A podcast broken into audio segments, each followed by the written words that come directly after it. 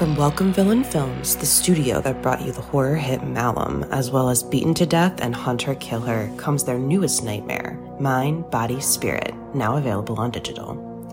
Directed by Alex Haynes and Matthew Miranda, and produced by Dan Asma, Mind, Body, Spirit follows Anya, an aspiring yoga influencer, as she embarks on a ritual practice left behind by her estranged grandmother.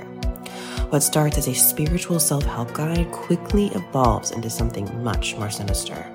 As Anya becomes increasingly obsessed with the mysterious power of the practice, she unwittingly unleashes an otherworldly entity that begins to take control of her life and her videos.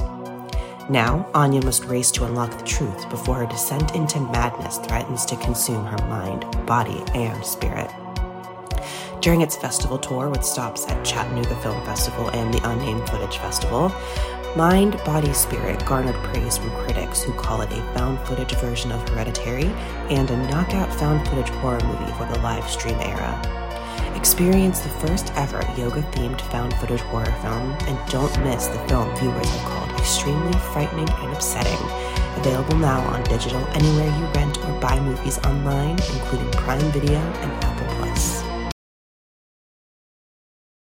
You are now listening to Postmortem with Mick Garris, where the most influential voices in horror cinema will spill their guts, literally, to the renowned horror director, writer, and producer. Now, here's your host, Mick Garris. I'm Mick Garris, and this is Postmortem.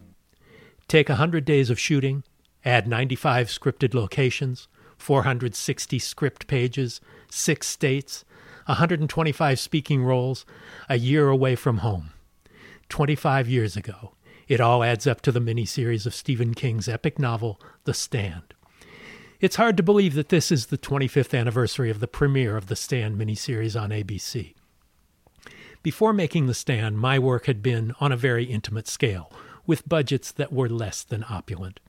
But this was an enormous canvas to fill, eight hours spread over four nights in one week. It was not my first project with Stephen King. It followed Sleepwalkers, which was a very different kind of movie. And a big part of my career has been devoted to bringing King's stories to the screen, large and small.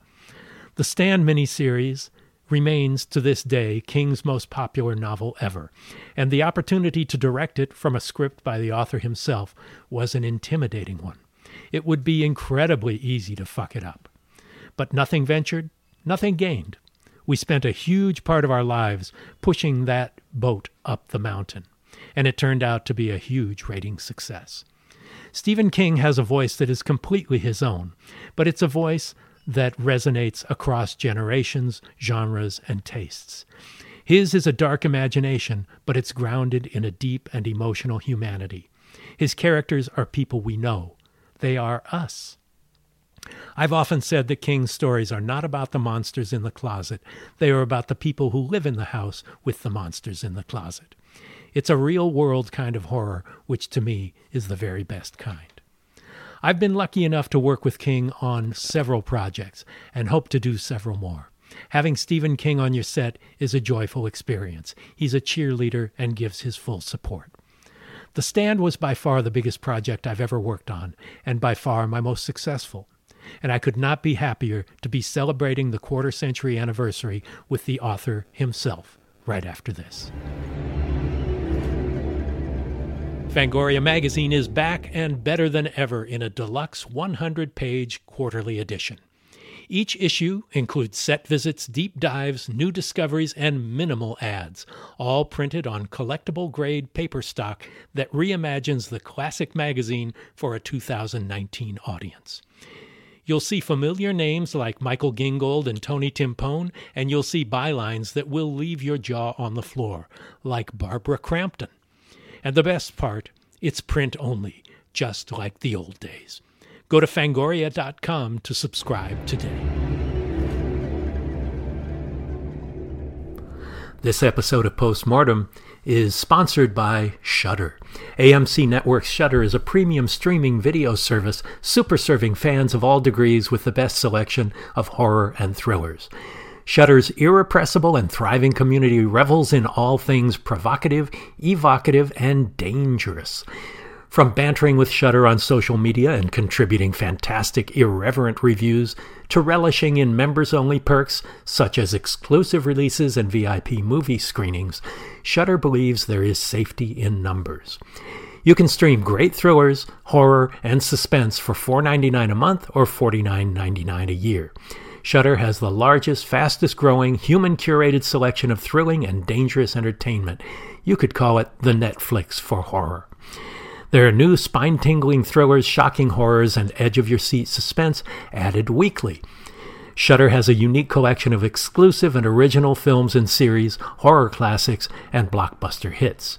You'll have unlimited access to stream ad free on all your favorite devices, including iPhone, iPad, Apple TV, Xbox One, Amazon Fire TV, Google Chromecast, Roku, and all your Android devices.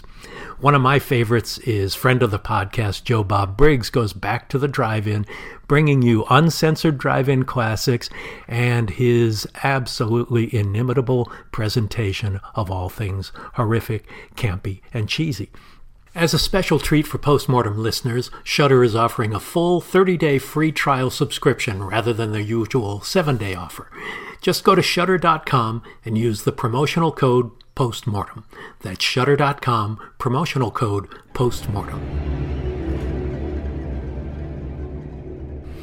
Here's something I'm really proud to announce. Coming to theaters and on demand June 21st, Nightmare Cinema brings together five masters of horror, and I say this humbly because I'm one of the five filmmakers included, telling bone chilling stories to keep your summer scary. The film critics are calling it a surreal slip down a rabbit hole to hell and gruesome fun. From the teams at Cranked Up Films and Shudder, as well as my own company, Nice Guy Productions, don't miss Nightmare Cinema on June 21st. Visit crankedupfilms.com slash nightmare cinema for more information. This is an anthology film where we gathered together five filmmakers from around the world. There's Joe Dante, who of course did Howling and, the, and Gremlins and many other classics. Uh, Alejandro Brugués from Cuba, who did Juan of the Dead. Ryuhei Kitamura from Japan, who did Clive Barker's Midnight Meat Train and Versus, among others. And the Brit David Slade, who did 30 Days of Night and Hard Candy, as well as the pilots and episodes of Hannibal and Black Mirror.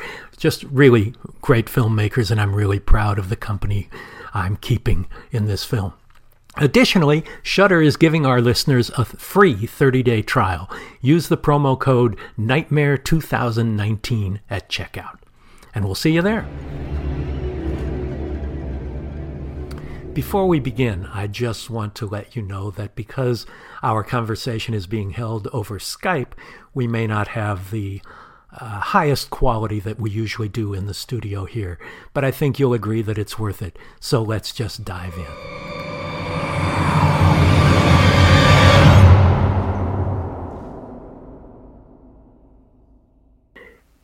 You know, at the time that The Stand was written as a book, it was a time of great political upheaval. And The Stand seems to reflect a lot of that. Tell me a little about the social and political climate at the time you wrote the book. Well, let me see. We're talking about uh, trying to think when I actually worked on it. I would have been uh, it would have been around 1975 or 1976. So we were mm-hmm with Nixon at the time. Uh, you know, basically there were. Oh, sorry, there, I'm I'm having to get closer to the mic. Uh, we were living with a, uh, a farrago of lies, if you will. There were a lot of things going on. Uh, was I a crook? No, I wasn't a crook.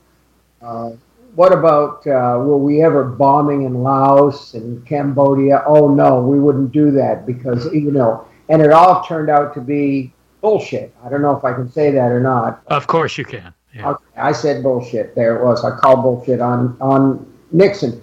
But at the same time uh, that I was playing with this idea for the book, um, there was a chemical spill in Utah, and uh, a bunch of canisters just dropped off the back of a truck, and they broke open and they killed a bunch of sheep, and uh, people said later, uh, scientists said that if the wind had gone the other way, Salt Lake City was right there. And uh, around that same time, um, I was in Colorado, and uh, there was a Bible shouting uh, radio station in Ar- Arvada, and uh, the guy preached this uh, this sermon one day about once in every generation the plague shall come among them, mm. and I kind of connected that with the chemical spill in Utah. And I was also thinking about a wonderful novel from the 50s called Earth Abides by George Stewart, I think it was. And I thought to myself, you know, this would make a hell of a book. And uh, one of the things that's in the background of that book, Mick, is the idea that the military and the politicians would continue to lie about this even after the thing was out of control. So, because that seemed to me to be their default position. And based on what's going on in the United States right now, I would say it's still the default position. So this was something kind of new to you. Um, your books before had been much more intimate and a, on a smaller scale. This is intimate, but on a huge scale, on a Tolkienian scale, if you will. Um, and so, what was? Uh, were you looking to do an epic as opposed to something a, a little more smaller scale like you had been? No, but I could because I had some money. Uh, I, wasn't, I wasn't stuck anymore in the situation where, you know, I was like, one eye was on the typewriter because that's what we used back in those antique days. So one eye was on the typewriter and whatever I was working on, and the other eye was on the bank balance, the checking account, uh, the bills for the kids' dental and the camp and everything else. So, you know, there's, and I grew up in a situation where um, I didn't have a lot, so that I worried about money. I think probably I worried about money longer than I absolutely had to, but maybe that was a good thing. But I'll tell you what really happened, um, and it's kind of ties in with Under the Dome, which was another long, long book. What got me excited was I thought about the plague novel, and I said, uh, "This is this is going to be great, but how do you tell a novel like that?" So I played with that because structure is a big deal for me. Uh, structure is I don't believe in plot. I think plot's a um, it's the crutch of writers that don't know how to just let go and let the story tell itself. But structure is important to me. And then I thought one day, I sat down with a, a pad of paper like this, and I said, if I got a pen here, I said to myself, nobody will see this because they'll just hear it, but that's okay. I'll describe it as I go along. I said, here is Stu Redman. Can you see that dot? Yep, yep. I said, here's Stu Redman. That's where I want to start. This guy down in Texas. And then I want to go to somebody else. I want to go to Fran Goldsmith in Maine. And then I want to go back to Stu Redman. So that I started to do a pyramid. And I said to myself, here's what I'm going to do. I'm going to add a character to every chapter. So oh, wow every one is is so that we start to get a wider and wider view. You know, you think of being a film director and having a close up, and then you sort of widen out, widen out, widen out until you see everybody that's on stage. So that's kind of what I did. Until I got 15 or 16 characters, and then I said, this is getting too big. This is unwieldy. And I almost uh, ended the book right there. I almost left it in a drawer because I said, I don't know what to do with all these people. I've spread the thing too wide. And then I thought, well, there's a thing that uh, Raymond Chandler said in The Simple Art of Murder. He said, if you don't know what to do next, bring on the man with a gun. And I thought to myself, this was I can remember very clearly. I was walking on a dirt road in Maine, and I said, "There's going to be a bomb, and I'm going to blow up a lot of these people, and it's going to simplify everything." And it did. Now, do you do much in, in your process? Do you outline a lot? Do you uh, do a schematic? It, what I've seen when you're working, like when we were doing The Shining, you were writing The Green Mile, and you seem to just sit down and attack it and dive in, as opposed to being uh, very sketched out in advance. With something as big as the stand, did you do a lot of, of outlining first? No, I didn't have any outline at all. I just went where the story took me. You wait a minute, and I will show you my idea of an outline. Okay.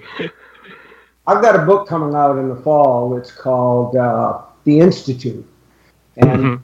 It's it's a complex book. It has a lot of moving parts in it, and it has a lot of characters, and it has differing timelines and different places in the country. And I was trying to make all this fit together. But the main thing was the institute where these children uh, are being kept prisoner because, well, I I could tell you that, but then I'd have to kill you. so, I want to live. Right now, I want you want to live. So, the institute is this place, and it's got front half and it's got back half. And when the kids go to back half, it's like the Roach Motel. You know, they check in into back half, but they don't check out. so, I had to kind of draw a map of the institute and that kind of served as a real world touch point or something. But beyond that, no, I don't really outline at all. So you trust your intuition as a writer? Yeah, and sometimes, sometimes you drive off a cliff, uh, but a lot of times you find things that just surprise and, and delight you completely. Now, the Green Mile was. When I had the idea for that book, you know, I get a lot of my ideas. I'll be lying in bed at night and uh, I'll tell myself a story. Well, I don't have mom and dad tell me the story anymore, so I have to tell them to myself. And when I was going to sleep, I got this image of this huge African American guy in a prison who was pushing a cart full of snacks and uh, little meals, and he was going to be executed. And uh, then he found this mouse and he trained it. And that wasn't right, but it was the, the way that it started anyway. So uh, I started to write the story, and it was going pretty well. And then one of my agents came along and said, Have you ever thought about Dickens publishing a novel in parts? And I thought, well, if I do this, either the thing will get finished or I will just totally screw myself. you know, I'll just uh, have to go away and live on an island somewhere because people will be so angry. So I wrote it, and it wasn't finished um, when the first two parts were published, and it just rolled out. I can remember writing the last 20 pages of that book uh, while my kids and my wife were in the other room of this hotel suite in New York. They were watching uh, I think Hollywood Squares and Jeopardy or that Wheel of Fortune thing. And I was in seventh heaven. I was in the other room and I thought, this is just because Mick, the story is there. You know, you just have to take away everything that's not the story, and then you're all set, man. You're all set. It's just like Michelangelo taking yeah. a, a rock and finding David inside it. That's right. So you I know, remember. I have, to, I have to say something here about Mick Garris. Mick, you've got really white hair, and I'm responsible for some of that white. You're the reason I still have hair. Ah, get out. How many times did we work together? Um, it's been a lot, and it's hard to keep track because there was first was Sleepwalkers, then there was The Stand, The Shining, Bag of Bones, Quicksilver Highway. I mean, we worked together really on Sleepwalkers, The Stand, and The Shining. Bullet. Riding the Bullet, yeah. The bullet. And, and uh, Desperation. Desperation, yep. Uh, we've done a lot. The one that almost wiped you out. Desperation. Nothing wiped me out more than The Stand did. Five months of shooting was on the road and pretty amazing. Uh, and and it's places where we were. We we started at Briar Vale Falls I wasn't there. It was dead winter. Right. Uh, Utah. Uh, there was Vegas. We shot for a while downtown Vegas. We shot. Uh, who was it? Uh, uh, was it was it Wilt Chamberlain? That's not right. Yes, Kareem Abdul-Jabbar. Kareem. It was Kareem. Yes, it was. That was New York. He was the monster shouter. Where else did we film? We shot in Pittsburgh for two weeks. We shot in New York. We shot in L.A. Uh, not in L.A., but in California at a military base where we did all of the dead airline uh, jets with uh, Matt Frewer. Um, we shot in six states, 19, let's say 126 actors speaking parts, um, and 99 scripted locations, something like that. It was, it was, it was insane. Um, but yeah, that was the second one, and it was the first time we really worked together. You were there, and you wrote the script as you had for Sleepwalkers, um, and and so I'm curious about that process. This massive book, still to this day, probably your most successful book, and adapting that yourself. And you did it very quickly. You did that before I became involved. So, what was that process like for you? Well, it's hard to remember actually, but for me, uh, the, the, the whole screenwriting deal has always been in some ways easier than the uh, novel writing thing because I don't get stuck in people's thoughts and motivations. Everything has to be out where the camera can see it.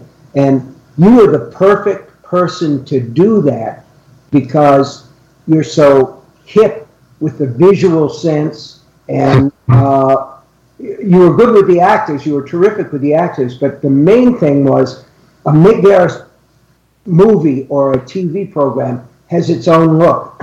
I'd know your work anywhere. And I had written this thing where I talked about uh, um, the Don't Fear the Reaper, and we were seeing the uh, Project Blue installation. And then you went in with your camera, and all these people are dead on the ground and you used that that handheld camera, and we went right through it, and that became a kind of standard. But years later, when you got to things like the Shield and stuff, where you see that handheld and everything, but it had this feeling of real immediacy. You know, the stand that miniseries, it worked, didn't it? It really did. It was very successful, uh, critically as well as ratings wise, and and the fans of the book liked it because I'm one of them. And it was so important to me to make you proud and to to bring to the screen with respect and love the book that I was so passionate about.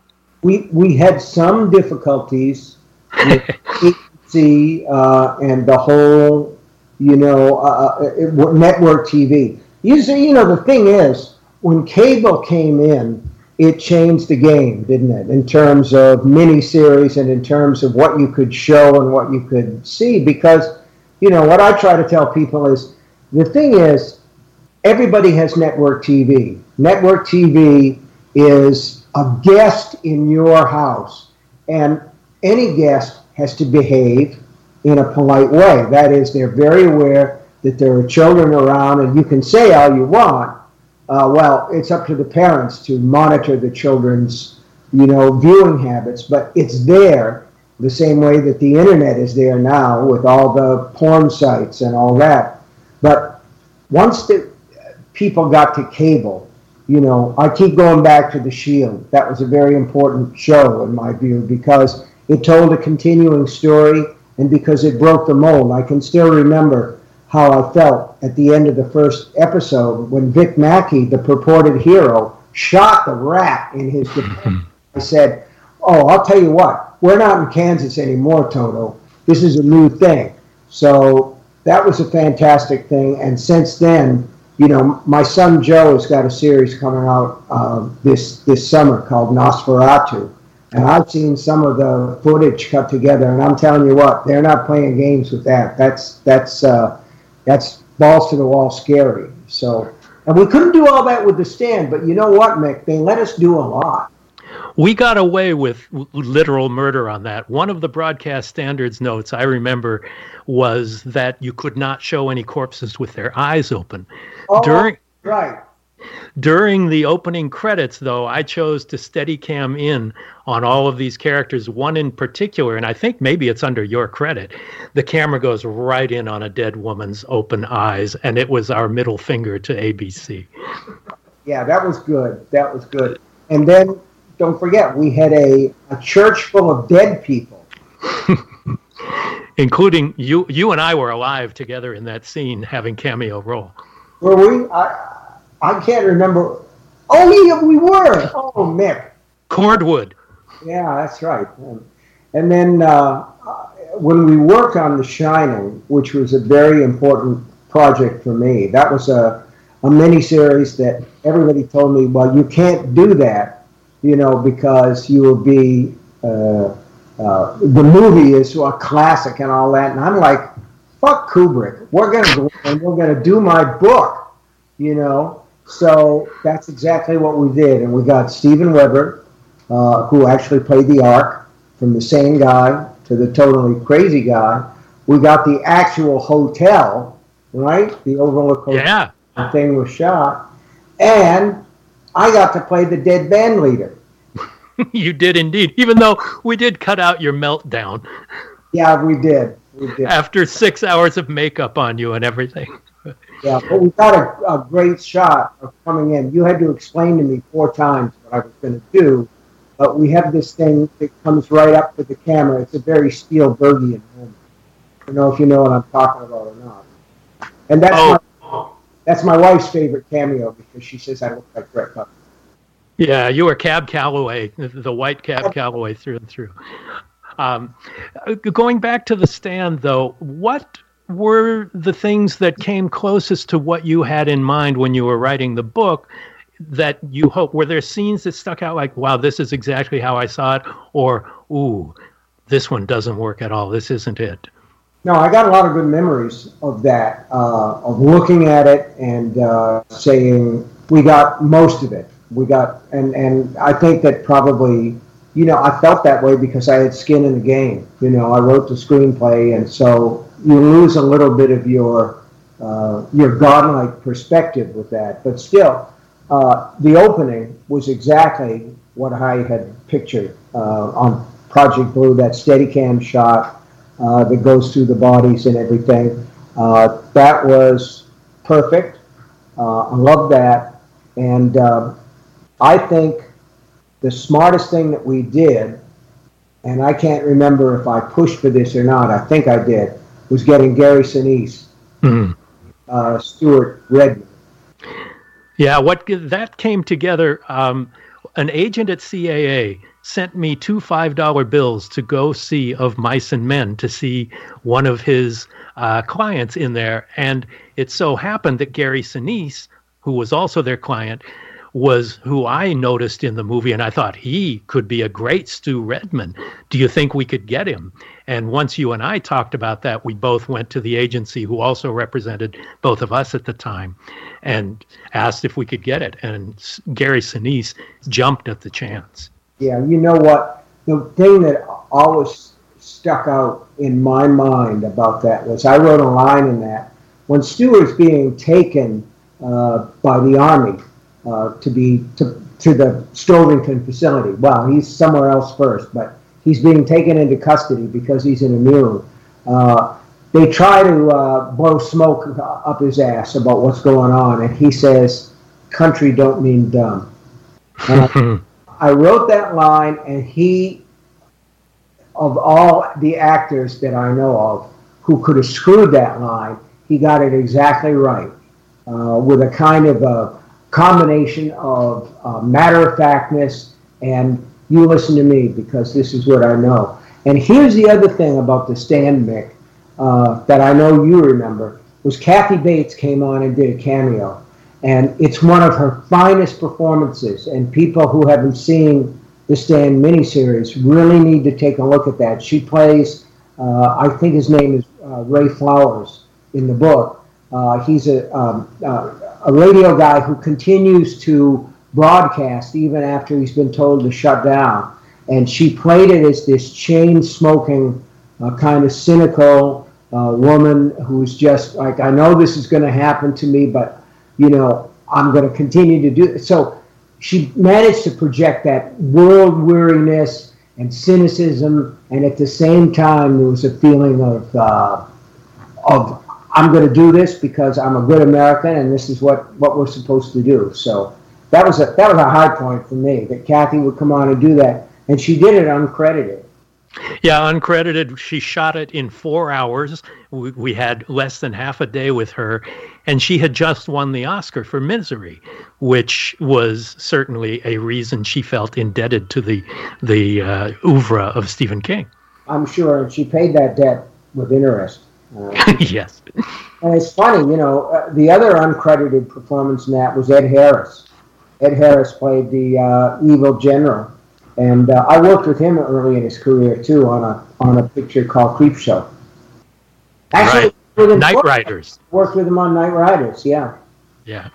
So when it comes to that, uh, did you when you were writing the screenplay, did you see it as an opportunity to change something that you might have done differently if you'd thought of it back when you were writing the book? Hmm. No, I don't think so. I, I you have to keep in mind I was a lot younger then. That meant that I had a much higher opinion of myself and my work than I do now. So I'm I've written uh, screenplays for Lisey Story, and uh, that's you know pretty much current. That's in work now, and uh, I looked at the book and I said to myself, okay, I see everything that's wrong with this book, everything that can be simplified, and I tackled it the way a screenwriter would and did that. But with The Stand, what I remember, Mick, is thinking to myself, we have eight hours to play around in. And it's just such, after having written like Sleepwalkers and a couple of other films, I'm thinking to myself, this is such a luxury to have that that space to tell the tale. I've always felt that way about TV. That the greatest thing that it has to sell is time itself. So it's and the other thing was you have to plan the screenplay. You have to be very disciplined about it and say, well, there are going to be commercial breaks. So you got to build, you got to come down, you got to build a little more, you know how many acts there's going to be? I think at that time it was seven. Now they've got even more ads in there, so and even shorter run time for shows. But not only that, but at the end of the first episode, you have to go back and say, well, now we're going to do the next one, and we have to start lower. In other words, it's like a it's it's this beautiful pattern that you have to build up. I love it.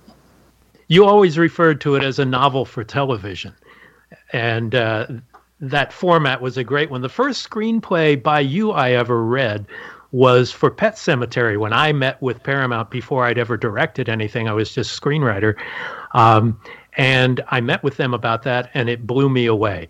And I realized that you were not just a master novelist and, and author, but you really understood the screenwriting format so well. And, you know, screenwriting is basically a blueprint, whereas um, writing a novel, well, Richard Matheson once said, film is external and books are internal.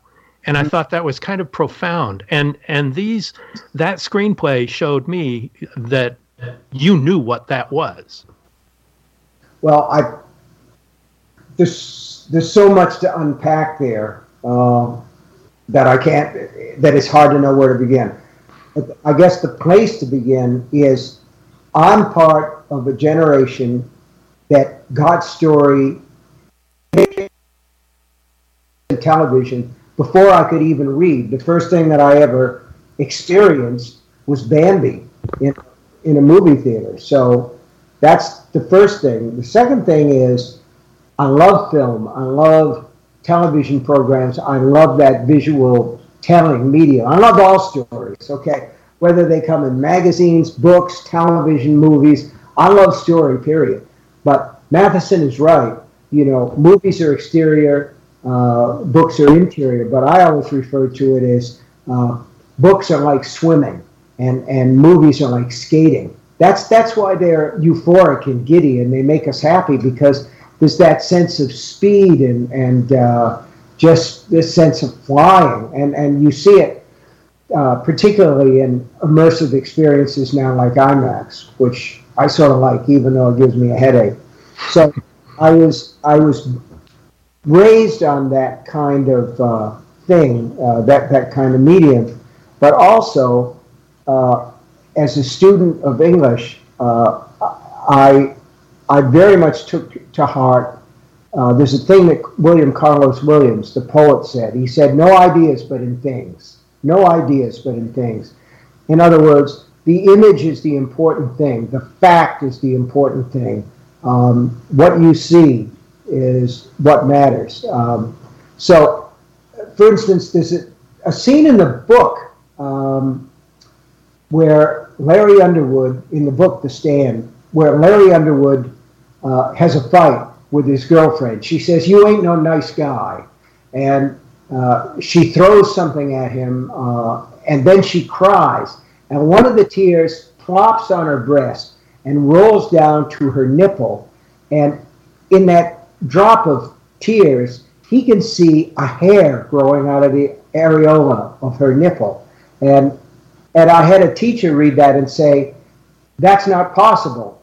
And I said, It is because I saw it. so that's, that's it. But you know, in a just in a on the level of craftsmanship, uh, I read a couple of books that showed me the format. That's really all you need. You need to know what the format is, and now anybody who can use, uh, you know, a keyboard can write a screenplay because I'm looking right at a Final Draft on the strip at the bottom of my computer. So you you don't have to even like use a typewriter to do indents and all that stuff that you probably remember. I remember. Oh yeah, I'm sure you do. We both do. So the thing was, uh, once you learn the format, boom, that's good, and then you have to learn to compress. You have to learn how to compress, and you know I did trial screenplays. There was one of uh, Something Wicked This Way Comes. Um, there were screenplays that I did of my own work. Uh, they're all in a drawer. They're all in a drawer. And finally, I got so that I felt like I could do something halfway decent. I did a screenplay for The Shining because I had contractual rights to do the first draft. I don't know if anybody ever read it, but uh, that was another learning experience. Well, I know that The Stand was in development for like 15 years with George Romero attached to do it as a movie. Tell me about that process. And Rospo Pallenberg wrote screenplays. Um, were you involved in the process? Nope. Um, my idea has always been you're either all the way in or you're all the way out. And you don't, if you're all the way out, then it's not fair to make a, uh, um, a big uh, a deal out of um, getting in somebody else's way, eating rice from their rice bowl, if you like it. So I was all the way out. the problem with The Stand as a movie is that I don't think that Richard Rubinstein could ever sell it with George at the helm because George was seen as the living dead guy and not as the guy who was capable of putting together an epic. Uh, so that didn't happen. He might have been able to do it with Dino De Laurentiis. There was a lot of interest there. But Dino, he backed away because he saw that Dino would take it over and uh, he would be out of it. Richard, I mean, Richard Rubinstein. So it never really happened, and I never really worried about it. But uh, eventually it happened. But it couldn't have been. When, when did we work on the stand? The Stand was shot in 1993. We worked on it from from January to December, and then delivered it uh, at the end of December. Okay, so it really was 15 years. Yeah, well, we did. It's a 25th anniversary in May of of the broadcast. Um, when you write, do you see actors uh, in those roles when you write either a book or a screenplay do you visualize actors in those parts or are all of them you in different expressed forms neither one uh, i don't see actors in the parts but they're not they're not all me. Uh, I suppose because I wrote them, they all have elements of me in them somewhere. But uh, uh, if there's a part of me uh, in Harold Lauder, I hope that that part stays hidden. Although, you know, I think everybody has their their good side. Uh, even Harold has his his good qualities. I just don't remember what any of them were. The same way that uh, you know uh, Molly Ringwald as uh, Fran Goldsmith had her good qualities.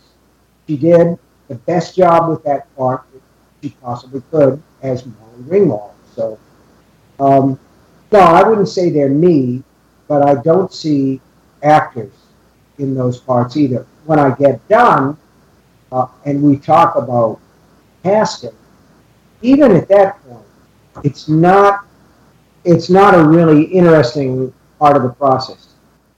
Well, you were actually involved in the casting process uh, when we were shooting The Stand. And I remember the very first actor we read was Matt Frewer for The Trash Can Man. Do you remember that session? Yeah. He brought something to it. Yeah, he blew it out of the room. He was great. We he had the he had the cigarette lighter. Uh, Randall Flagg has the cigarette lighter and shows him the flame, and Matt's performance was so much richer. Suddenly, there were tears in his eyes of devotion. And I don't know, I didn't expect that. You wrote it. I don't know if you expected that or not, but it just blew us away. Now, that's a director's take. Uh, I knew that he could do it, and that was the important, he didn't phone it in on that level. But, uh, for instance, uh, once we, I knew that Gary Sinise was right for the part, and uh, there was no doubt about that in my mind. Uh, I'm trying to think. Oh, uh, we cast Glenn Bateman. It was Ray Walston. Yes, he was right for the part. I mean, he was perfect. He was right there. Uh, some of the other ones, eh, you know, Miguel Ferrer was fantastic. As uh, um, Lloyd. Lloyd, yeah, Lloyd. Pulverized them, good buddy. Whoop, whoop. So, but I don't look at it that way. I mean, it's like uh, when they said to me uh, with uh, uh Doctor Sleep, Doctor Sleep is done. I haven't seen it yet. It's the sequel to The Shining. Uh, and they said, well, we want a D- Danny Torrance grown up. We want Ewan McGregor to play Danny Torrance. And I'm like, okay, good. Because I don't see these people, and, and I don't describe them a lot. I don't have a uh, photographic picture of any character in my. What's your favorite part of the process when it does come to filmmaking from one of your stories? Well, looking at it when it's done, you know, the, the process itself, the filmmaking process itself, I tell people, look, people say, I want to go to Hollywood. I want to be part of the motion picture business. I got stars in my eyes, man. I, I got it's it's going to be fantastic. I mean, Spago, uh, movie stars by the pool. Uh, we're going to make films, man. It's going to be great. But what it really is, and you know this, is a little bit like, okay, it's an amusement park. Everybody's going to have a terrific time, but uh, somebody's got to put those rides together. Somebody's got to do the grunt work. Somebody and and so when you go on a set, you don't see a lot of glamour. You see a lot of people who um, are working hard. Everybody's got a tool belt on. Everybody's carrying duct tape because you can't make movies without duct tape. You know, you gotta have that. And even today, with all the modern stuff, you still gotta have duct tape to put it together. So all that. But here's the thing, Mick the most exciting part is when the magic happens. Um, I remember, you know, we did Creepshow, and I was on set most of the time for that because I actually, uh, well, some people would call it acting. I would just call it, you know, what I did at that time. But we had we had the last segment of that was called something uh, was called "They're Creeping Up on You," uh, and it was E.G. Marshall who had this thing about bugs.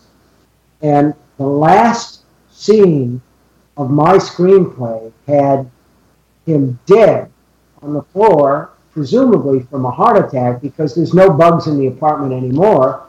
And then all at once, bugs spew from his mouth, a flood of bugs. And uh, they, they could only do it once. They could only do it once, and they had uh, Tom Savini um, life mask of E.G. Marshall. You want to hear the story about the life mask? Oh, do I ever?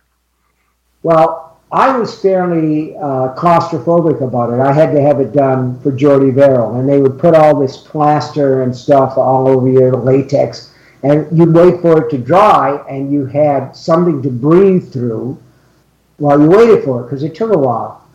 And when E.G. Marshall came in, I knew him from the Defenders and everything, and this distinguished actor and everything, and I thought, oh, he's not going to do this. He sat down and he said, whenever I raise my finger like this, tip a little bourbon down that straw that's in my mouth. And that's what they did. And he was fine. He just sat there and he took it. So he got his life mask made, and the dummy was there, and the life mask was hooked up to a hose, a big, like a HVAC hose, you know, heating and ventilation. And there was a fan, and there was a huge box of cockroaches, Costa Rican cockroaches. They were gigantic. And we had this one chance. The idea was the fan was going to start, George was going to call action, Savini was going to lift up the front of the box with the cockroaches in it, and in theory, which we never tried, the cockroaches were going to be blown down the tube and they were going to spurt out of E.G. Marshall's mouth. And we all stood around knowing, well, we were all brushing our arms and everybody had their legs tied up because the cockroaches got out. They were everywhere. Cockroaches were everywhere. So it worked. And it worked beautifully, better than anybody could have expected. The mouth opened, the cockroaches boiled out of E.G. Marshall's mouth, and George called cut, and the whole place erupted in applause. And that's that's what you do the job for, you know, because every now and then something like that happens. Well, you talk about the joy uh, and the hard work of doing a film. I have never seen anybody enjoy being on a set as much as you do. It's like this, and maybe it was because of The Stand and The Shining. These are books that were so close to you and important to you and to the readers as well, bringing them to life. But I remember one scene in particular where we're out on a highway in the middle of Utah and with uh, uh, Adam Storke playing Larry Underwood, and we all had guitars, and we're all singing "The Eve of Destruction," and it was it was an amazing time. But uh, you seem to to be like a kid with a train set when you're on a set of, of a film based on on your work. Well, what can I say, Mick? I bring the fun. no, the thing is, you have to try to enjoy it, and everybody has memories. Like uh, there's two things: there's the show, which is what the people come and pay their money to see, and then there's the people who work on the show, and they have their own memories of the process. Uh, I'll never forget, you know, two o'clock in the morning, uh, doing Maximum Overdrive in the Dixie Boy Diner, which was a real diner we actually built it was loaded with explosives. And I'm up on top of a crane, the wind is blowing, and the thing's rocking from side to side. I get to call action, and the whole place blew up, and we blew out windows four miles away. And that was a great moment. You don't get to do that in real life very often. Do you have the desire to direct again? You did Maximum Overdrive, and I would love to see it happen because you seem to have such a good understanding of film. I did a bad job with um, Maximum Overdrive because I I was not able to study filmmaking the way that I'd been able to study screenwriting, so that I had some ideas about what to do. but I didn't have the advantage of having been to a film school or worked uh, with films, you know, at a lesser level so that I could see the process. You know, you see uh, uh, actors who will be in uh, uh, a lot of uh, episodes of a show, and then you'll see their credit as director. Well, at that point, they know pretty well what to do because they could direct the things themselves, so it's normal that eventually they would. But with Maximum Overdrive, um, first of all, it was a little bit tough because the film crew didn't speak English. They were all Italian. We had one guy who was supposed to translate, but he wasn't very good at it either. So the guy who taught me the most, God bless his heart, was Pat Hingle. Pat Hingle was the guy who taught me, okay, what we're going to do is a master and two cutaways. And he was the one who explained to me about you're going to shoot over the shoulder, you get the perspective, and then you're going to shoot the, uh, you're going to do a turnaround, and you're going to do the other one, and then you're going to do the master in a, whatever uh, thing. And he said to me, and by the way, you'll get more out of the actors when they aren't close than you will on the master. And uh, he was also the one who who uh, who taught me. He had one scene in his office. Uh, he played the, the, the Dixie Boys owner, um, and there was a scene where we had a track, okay, and the camera is on a track, and he was talking to his minion, um, this this young uh, chubby guy, and the camera is moving along the track with Pat, and Pat had a lot to say about the guns that were and where they were and everything. It was a lot of basic exposition, and he did a pretty good job, but he flopped about halfway through and I was ready to uh, take it all the way back to the beginning of the track. And he said, "No, no, you can just do a pickup." And I said, "What's that?" And he said, "Well, you're going to have cutaways to the other actor, right?" I said, "Yeah." He said, "So we'll do a pickup. We'll move back a little bit, and I'll pick it up from the middle of the thing." And I went, "Oh my God, you can do that!" So that was like uh, uh, part of it. Um, well, learning the language of making movies uh, that you edit, you can do pieces of time, as Peter Bogdanovich calls it.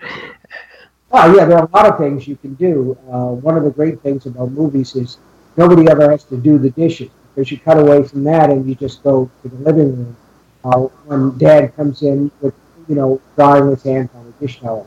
That's the great thing about movies. There are no chores. Nobody ever has to take a shit. Nobody ever has to pee well, every now and then nowadays somebody does have things. In fact, in Maximum Overdrive, there is a guy taking a shit. It seems he's in one of the stalls. Uh, well, as he's talking.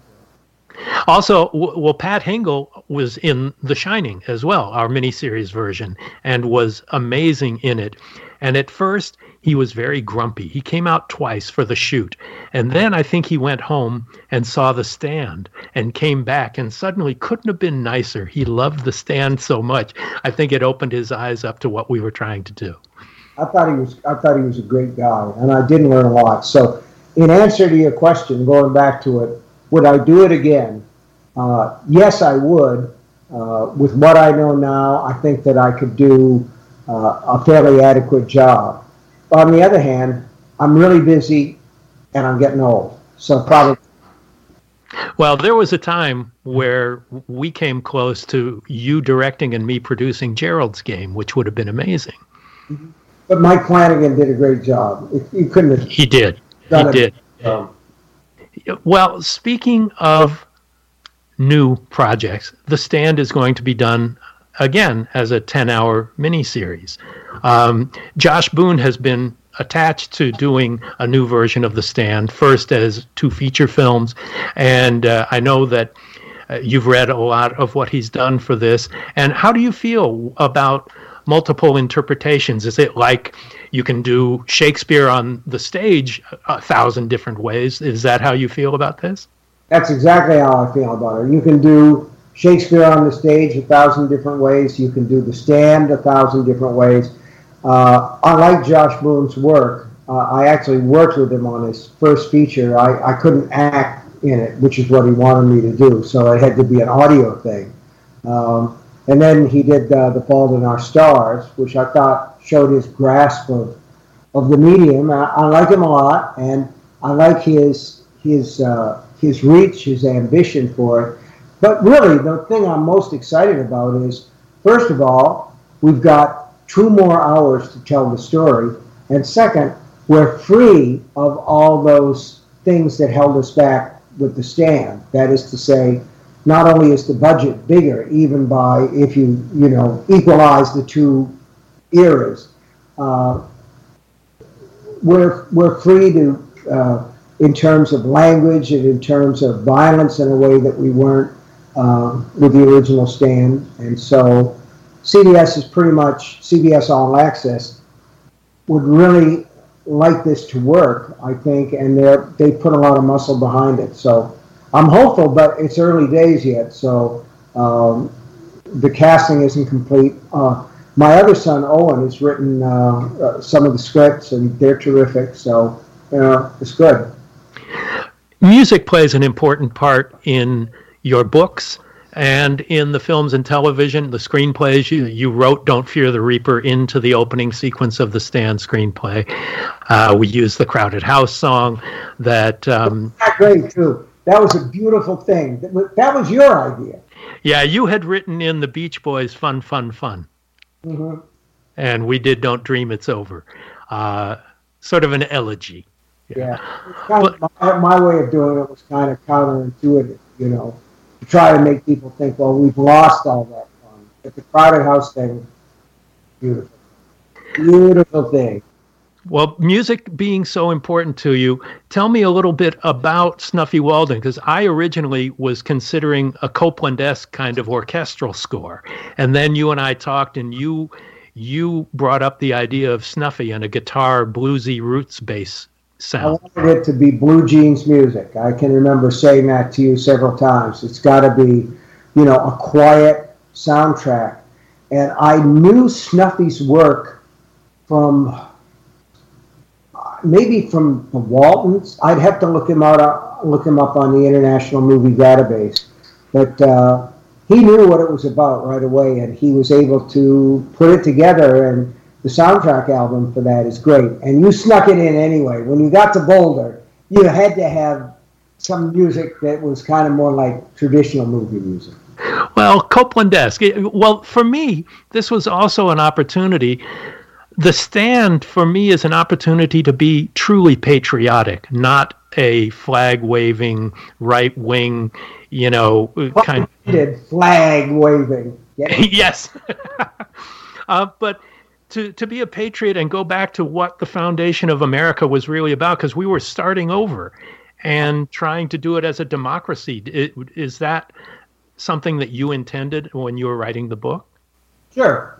Yeah, I think uh, I saw it as a uh, um, as a real conflict between people who wanted to reinstate democracy and people who were basically uh, agreeing to live under the thumb of the, the boot of a dictator.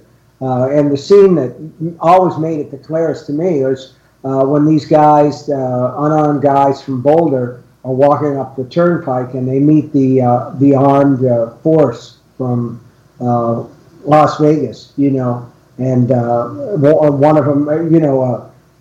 Glenn Bateman says some things that aren't exactly happy birthday, and they hit him in the gut and uh, drive him to his knees. And and uh, yeah, he says this is the way your society is going to be, and he shames him a little bit. So that was a good moment. That was a good moment. So yeah, it was one again. It was uh, the two forces in total um, in total uh, conflict.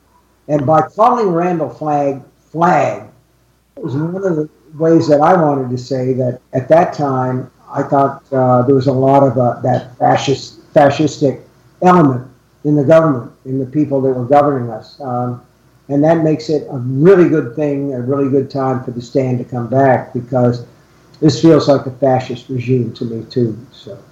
Do you intentionally write metaphor? I know horror is probably one of the best media in which to use metaphor, social, political, whatever. Is that something that you do intentionally, or is it something you can't avoid doing because you're an artist? The story tells you what the theme is. Uh, I've always felt that. And at some point in the writing of something, you start to realize what it is you're writing about. Um, I wrote a book, uh, was published, uh, I think, two years ago called The Outsider. And uh, at some point, you know, what I, what I get off on, Mick, is this story. I had the idea for this story. I said, This is dynamite. I can't wait to write this and see what happens in this story because I'm reading it at the same time that I'm writing it. And I knew what the story was, and it goes along and it tells itself the way my stories do. Uh, a little bit like following breadcrumbs into the deepest, darkest part of the forest. And at some point in that story, I said to myself, what I'm really writing about here is the nature of belief and how people will refuse to believe certain things if it runs totally counter to the way that they perceive the world, you know? So I finished the script, the, the, manuscript, and I put it aside. And three or four weeks later, or whatever it was, that I started to work on it again. You know, I started to emphasize those things, those things, not, not to try to hit it over the head and put it on the nose or something, because uh, I, I want to write stories. I don't want to write, uh, you know, political pamphlets. So it just the stuff comes out. And with the stand, there's an awful lot of stuff in there that reflects the temper of the times, the lying, the distrust of government. So, who were your biggest influences when you were reading before you started writing? Matheson was the biggest one. Richard Matheson. I mean, I read Lovecraft, uh, struggled my way through it, and there were some of the stories that really, you know, lit a fire. Uh, Pickman's Model was one. The Colour Out of Space was another one. Uh, Poe never really did it for me. Uh, I loved all the Tales from the Crypt, uh, uh horror mags, the comics. Uh, uh, EC Comics. Well, one of the things that Matheson did that seems to be a hallmark of your work as well is he brought horror home. Yeah. it was not in Carpathian Mountains. It was not in castles. It was not 200 years of a legend, it was happening in your neighborhood right now. It was happening in suburbs of Los Angeles, you know, little tract houses and stuff. Uh, that novel, uh, I Am Legend, uh, could be in almost any suburban neighborhood. You know, uh, Ben Cortman saying, Neville, come out.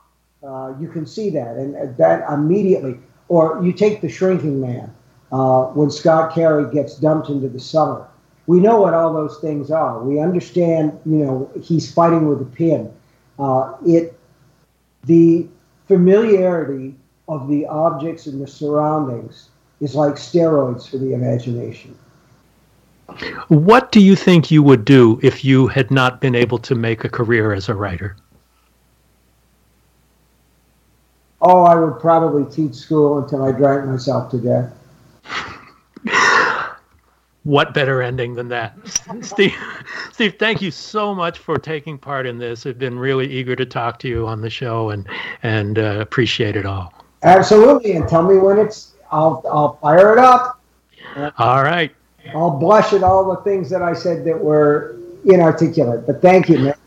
there weren't any of those. Thanks a lot, Steve, and I hope to see you very, very soon. And happy 25th anniversary. Thanks. God bless you, and God bless Cynthia, and God bless the stand. If you're enjoying Postmortem, it would be a great, great favor to us for you to rate and review and subscribe on iTunes or your favorite podcast app. Uh, you can access all of my video interviews and behind the scenes documentaries, things like that at mickgarrisinterviews.com. Reach us on Twitter at postmortemmg and on Instagram on postmortemgram. Thanks a lot for listening. Thanks for listening to Postmortem with Mick Garris. Download new episodes every other Wednesday and subscribe on iTunes.